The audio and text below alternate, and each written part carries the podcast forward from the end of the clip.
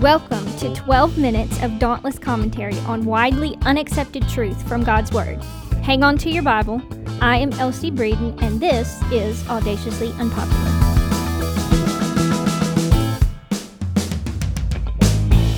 Have you ever looked at yourself in the mirror and just frowned? Like, just been completely unhappy with what you see? Or maybe sat in a moment of self reflection and you're just like, oh, the choices I've made. I have all these regrets. I don't even like my personality. There's things about me I wish I could change, and just been so completely down on yourself. And then, if you happen to be talking to someone who loves you so much and you voice any of these negative thoughts, their reply might be, Well, God's still working on you. God's not done with you. And yes, it's cliche. And what does it really help? So, I have a question today. When someone says that, what's good about it? What's good about the work that God is doing? Because I don't see it. I look at myself and there's so many things I want to change and there's so many things that I want to be different. So, what is good about it? What's good that He's working? What's good that He's not done yet? What is even this good work? In Philippians 1, verse 6, Paul writes, For I am confident of this very thing, that he who begun a good work in you will perfect it until the day of Jesus Christ. And again, I ask, what good work? What's good about it? What is good about what's happening? Yes, I can look back over the last two years, five years, 10 years, 20 years, however long, and I can say, yes, I've grown. Yes, I've learned a few things but still be completely unsatisfied with where I am. Not necessarily a bad thing, but that's another topic for another day. What we're talking about today is what is that good work? What is the good work that he has begun? What good work was Paul talking about when he wrote to the Philippians? In Romans 8, verse 29, Paul also writes that we are predestined to become formed to the image of his Son. That's the good work. We are destined to be conformed to the image of Jesus. The good work that he's begun, where did it begin? It began when we got saved. It began 2 Corinthians 5:17 says, "Therefore if anyone is in Christ, he is a new creation. Old things have passed away; behold, all things are new." That is the beginning of the good work. That is the beginning of us being conformed into the image of Christ. In Galatians, Paul writes that he is crucified with Christ, nevertheless, it is not I who live, yet Christ who lives within me. It's another step of the good work, realizing that I must die daily.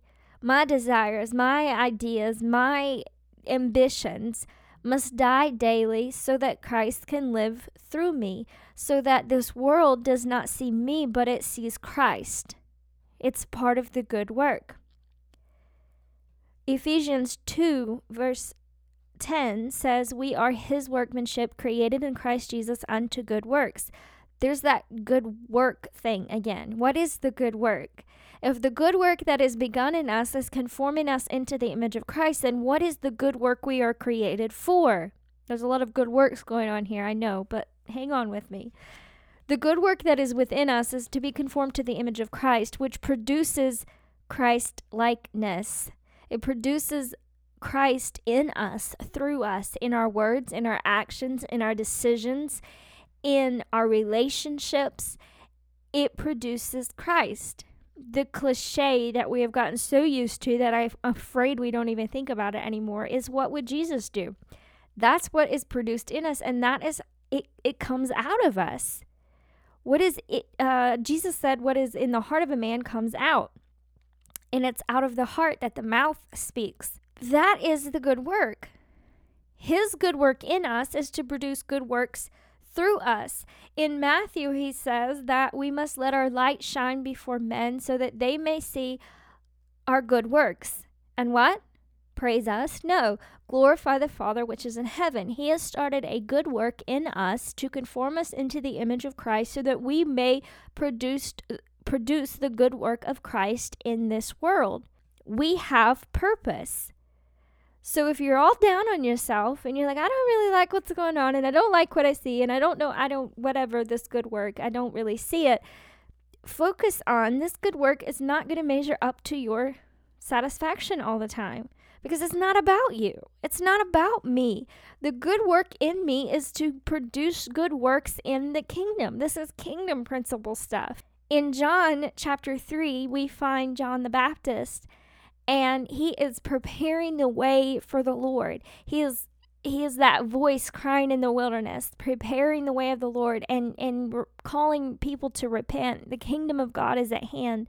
And then when Jesus comes that day to be baptized, John cries out, "Behold the Lamb of God who takes away the sin of the world." And he he says that he's not even worthy. Jesus comes up and says, You know, I, you need to baptize me. And John's like, Whoa, wait a minute. I don't think so.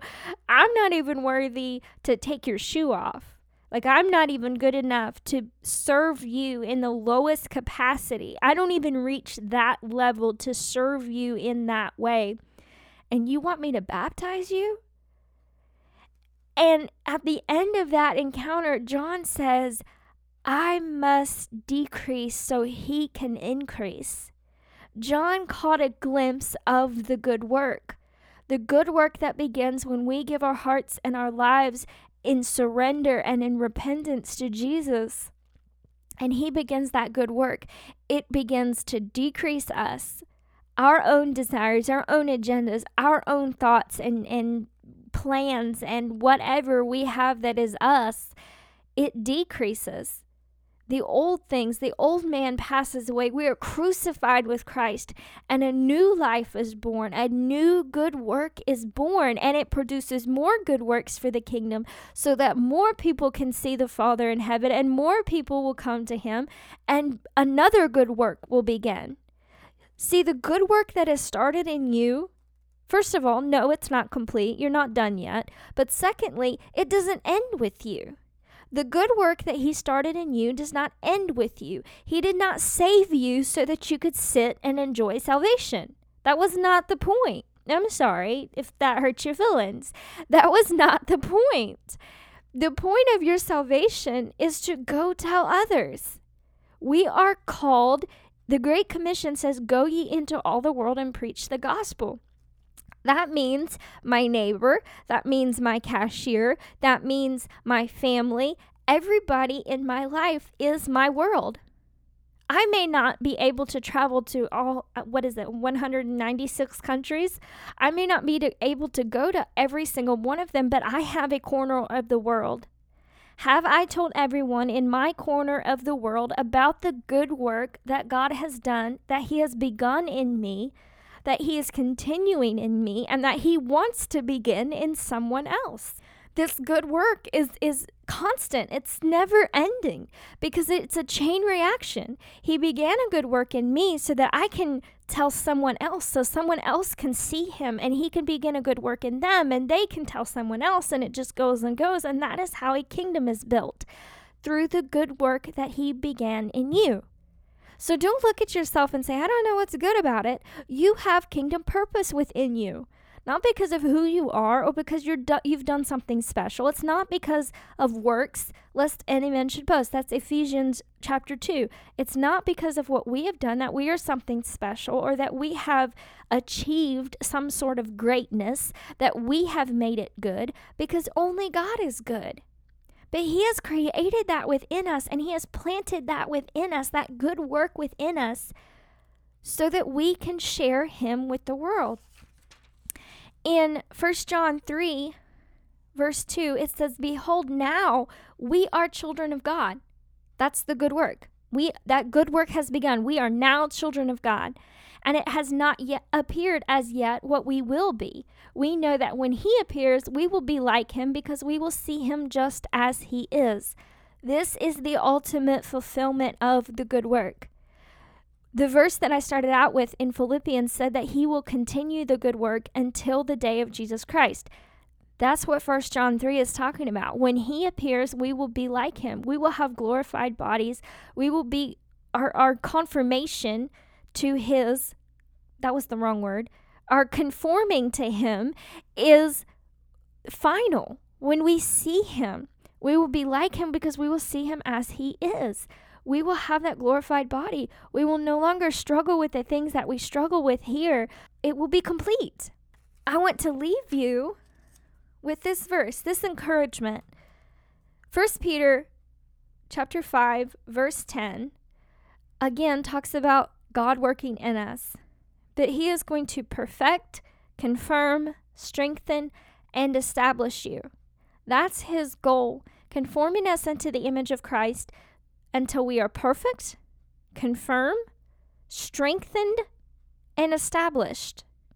Established, not moving, not wishy washy, not looking at myself today and going, oh, I can't even stand this. I don't even know why I'm here. I don't know what I'm doing. I don't know what to do for the kingdom. I'm not making any difference. Not that, but established that God has begun a good work in me. I am confident that there is a good work in me because I have been saved. I have experienced the glorious salvation of Jesus Christ in my life. There is a good work in me and I will be faithful to share it. I will be that light to shine to others so that they can see the good work that God can do in them. Because what He has started in me, not only will He continue it, but He can start it in you. And He will continue it in you. Philippians chapter 2, verse 13 in the Amplified For it is not your strength, but it is God who is effectively at work in you, both to will and to work. That is strengthening energizing and creating in you the longing and the ability to fulfill your purpose for His good pleasure. There is a good work in you.